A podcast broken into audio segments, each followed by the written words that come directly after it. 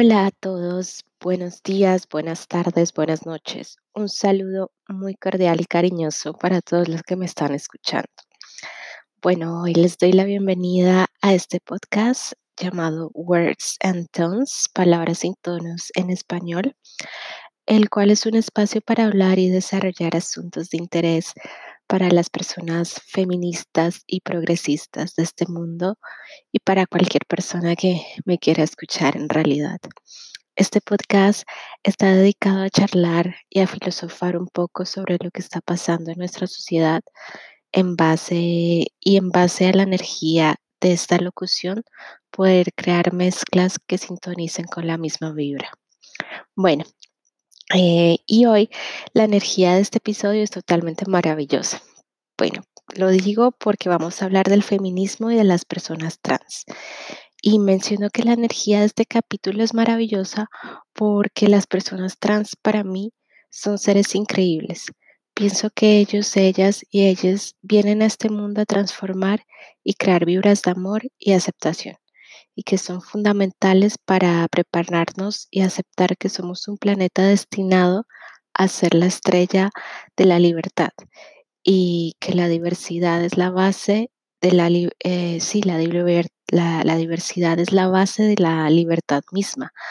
Así que yo no solo apoyo, sino que también admiro y quiero mucho a la comunidad trans y por ese cariño y ese respeto tan especial que les tengo, pues creo que debo exponer mi punto de vista frente a las situaciones que están aconteciendo y que los involucra, bueno, tanto a ellos como al movimiento feminista.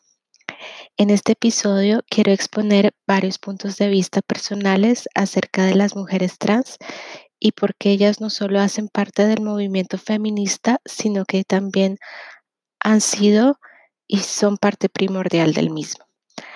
Quiero comenzar eh, manifestando que la identidad de género y la identidad sexual le pertenece a cada quien y que estos son muy diversos y al mismo tiempo respetables.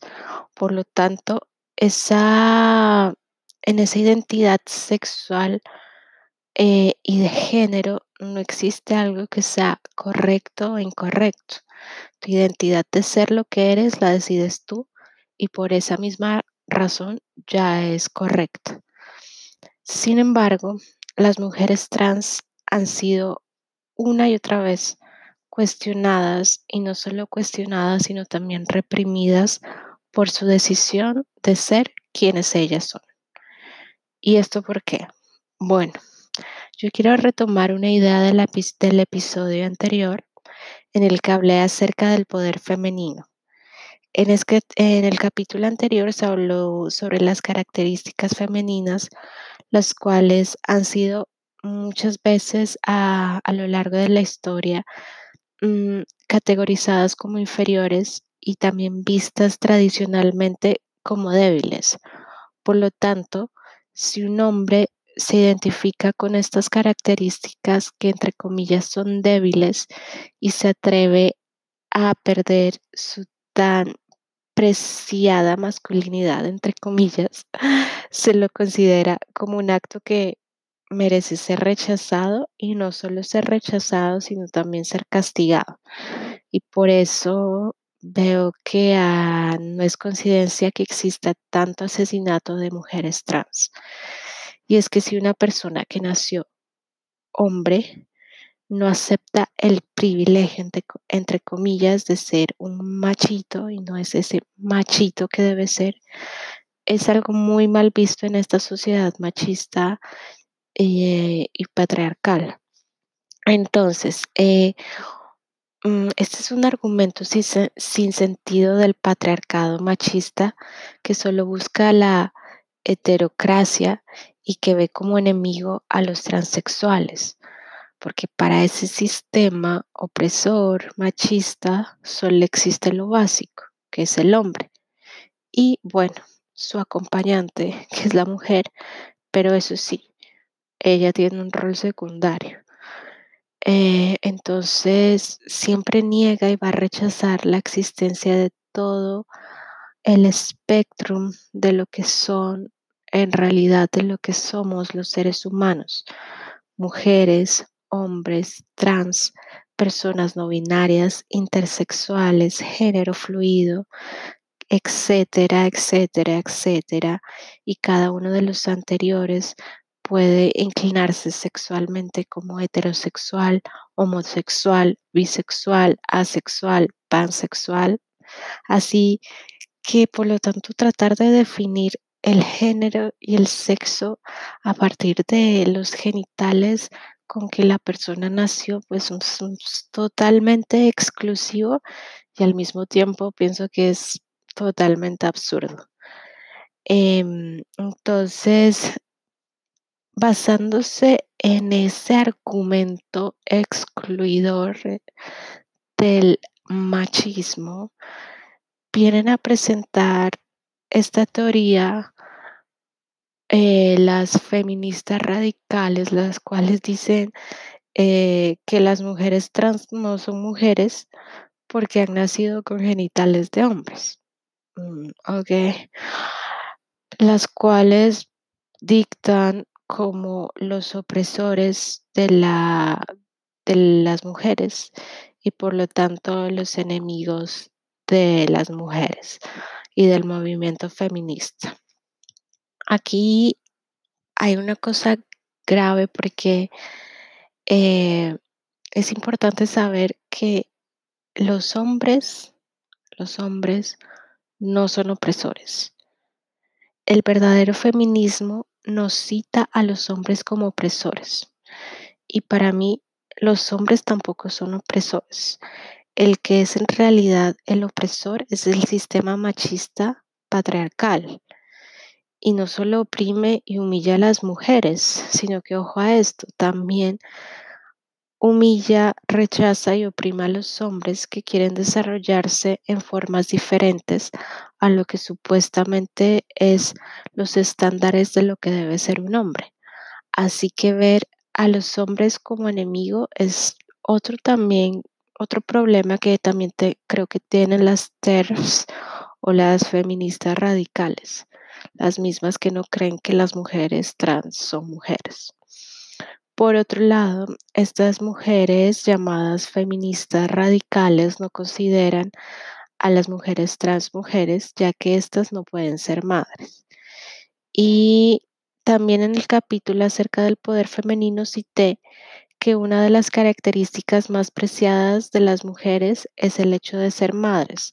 Sin embargo, esto no quiere decir que es la única característica que nos hace mujeres y, tampoco es el único poder que nosotros tenemos, porque si no, pues en donde dejamos a todas las mujeres que son estériles, ¿se las clasificaría como menos mujeres? Esa sería mi pregunta. Y pues no, claro que no. Eh, el privilegio de ser gestadoras de vida, las mujeres, nosotras, no significa que sea nuestra única labor y nuestro único poder, pues de lo contrario estaríamos dándole la razón al machismo, el cual nos percibe como máquinas de reproducción. Y no somos eso. Ser madres es una característica más de las mujeres, pero quien no pueda ser madre no significa que no es mujer. Y que es la que pueda ser madre no significa que es más mujer que la que no puede ser madre, que la que de la que decidió no ser madre o no quiso ser madre. ¿Vale? Por otro lado, estas mujeres llamadas feministas radicales, perdón, no consideran a las mujeres trans eh, mujeres eh, ya que eh, mm, no entienden el concepto feminista, porque yo creo que pienso y sé que el, que el movimiento feminista es una lucha por la igualdad de las mujeres eh, en general y una lucha de la igualdad en general eh, dentro de cualquier ser humano, tanto mujer, hombre, trans, etc. es lamentable que las radicales feministas piensen que es una lucha por la igualdad de las mujeres cisgénero. eh, porque eh, no es así. El feminismo es un movimiento que busca la aceptación del poder de las mujeres y hombres como igual, para construir un mundo inclusivo y dejar al lado esa idea de lo que es, debe ser una mujer o lo que debe ser un hombre. Por lo tanto, la existencia de las personas trans debe ser aceptada y acogida por el movimiento feminista, o si no, quedaría falta, o sea, si no está acogida, el movimiento feminista estaría teniendo un vacío dentro de sí. Personalmente, eh, a mí me asusta un poco que el feminismo se convierta en una, una excusa para hacerle eco al patriarcado mismo. Pues es evidente que el feminismo está creciendo cada vez más y también es evidente que las personas con poder en estos momentos de nuestra existencia, la mayoría son hombres, los cuales son criados desde una perspectiva machista. Estos mismos pienso que están aprovechando la acogida del movimiento para integrar sus ideales por medio de mujeres, las cuales no representan para nada las convicciones del movimiento feminista, solo representan cuerpos y caras femeninas dentro de organizaciones machistas. Esto quiere decir que es una fachada disfrazada de feminismo que dice estar luchando por los derechos de las mujeres, pero que excluyen a mujeres trans, negras, árabes, entre otras. Y estas son las feministas radicales, ¿sabes? Las cuales sobresalen por sustentar ideas que por lo menos yo veo que son mucho más cercanas a, las ideas del patriarcado machista que a la base del verdadero feminismo, el cual ha sido siempre y siempre será progresista. Yo quiero finalizar con esto porque este, el día de hoy eh, es un episodio que no es tan largo y, y porque verdaderamente quiero simplemente como dar a, o sea, dar a conocer mi apoyo a las mujeres trans y que la reconozco dentro del, del, movimiento feminista. Eh, es corto porque también siento que es un tema del cual se debe investigar muchísimo y, y por esa misma razón quisiera dividirlo para otros episodios más de los cuales se va a tratar de, las mujeres trans, también de los hombres trans eh, y de eh, el trans, sí, pues de, de, los transgéneros en general. Pero finalizando, yo quiero decir que un verdadero logro de una mujer debe ser un beneficio para todas, pero este debe ser inclusivo, o sea, nos debe incluir a todas las representaciones de las mujeres.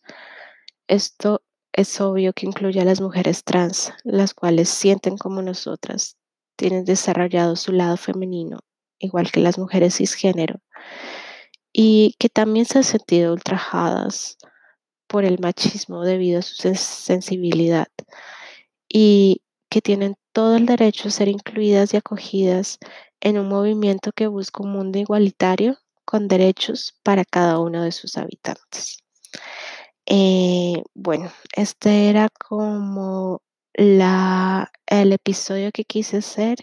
También lo quise hacer en este mes de junio por el, eh, es el mes del orgullo eh, y de la comunidad LGTBIQ.